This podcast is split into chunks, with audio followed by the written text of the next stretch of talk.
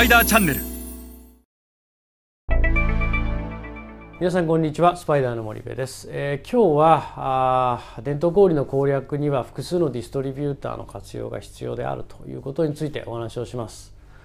えー、多くの日本の消費財メーカーはアジア新興国市場において、えー、チャンネルで欧米の先進的なグローバル消費財メーカーに負けていると。結果として、まあ、高いシェアを上げられない、まあ、あそれ以前に、えー、現地に設備投資をしてしまった工場の稼働率がなかなか上がらず、えー、赤字から脱却できないという企業も少なくありません。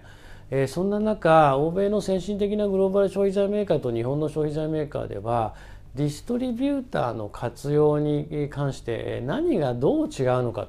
ということを今日は一緒に学んでいきましょう。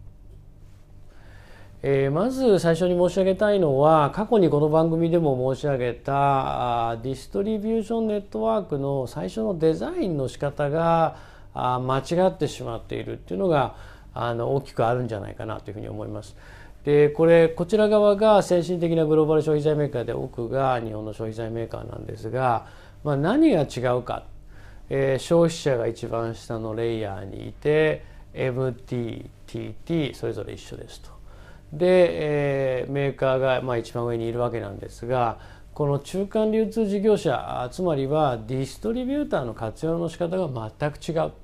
で欧米の先進的なグローバル消費財メーカーはやっぱり複数のディストリビューター使ってるんですよね我々 PG モデルかネスレリーバモデルっていうふうに言いますが PG モデルはだいたい10社前後ぐらいのまあ、ディストリビューターを使うというのを我々は PG モデルと言ってリーバネスレモデルっていうのは100とか200のディストリビューターを使うと。で一方で日本の消費財メーカーっていうのは1社のディストリビューターで結果として MT しかいけてないし、え MT もなんなら三角形ついてると。で、えー、欧米の先進的なグローバル消費財メーカーは MT は直販で丸出し、えー、TT の攻略にこそ複数のディストリビューターを使っていると。で当然自分たちの現地の社員も派遣をして応援をさせるというのがあまあ、欧米のやり方なんですが日本の場合は、えー、MT に強いディストリビューターあなおかつ MT の中でも日系寄りの氷に強いディストリビューターなんかを選んでると TT なんていうのは全くもって配下する力がないのでいけてない。えしたがって、え、一部の日系寄りの MT でしか商品が売られないもしくはローカルの MT であっても輸入品が並んでいるような棚にしか置かれないので結果としてあんまり数が出ないとセルスルーの数が限られるというのが日系企業の場合で、え、多く見られると。で結局アジア新興国で一番重要なのは中間層であり中間層爆発的に拡大する中間層2030年には30億になると言われていてこの中間層が買いやすい、えー、プレイス売り場あ小売りというのは TT なわけですよね。圧倒的に TT の数の方がまだ多い。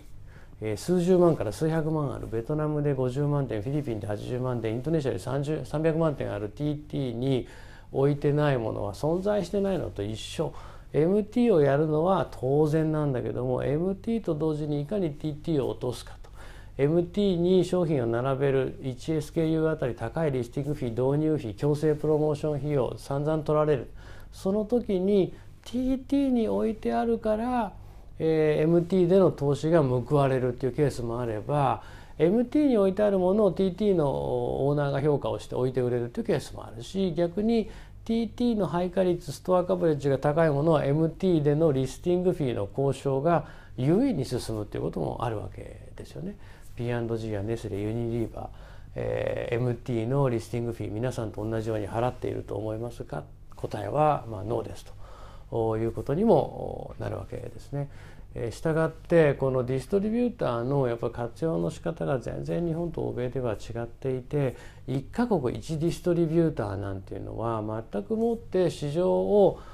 取れるようなデザインになっていない。で一社のディストリビューターが本当にどこまで配下できるのかっていうことを細かく見ていけばそんなことをやっててもいつまでたってもマーケットシェアの戦いには入れないということは、まあ、火は見るよりも明らかであると。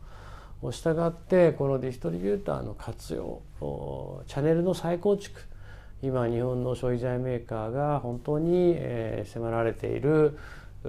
ことだと思います。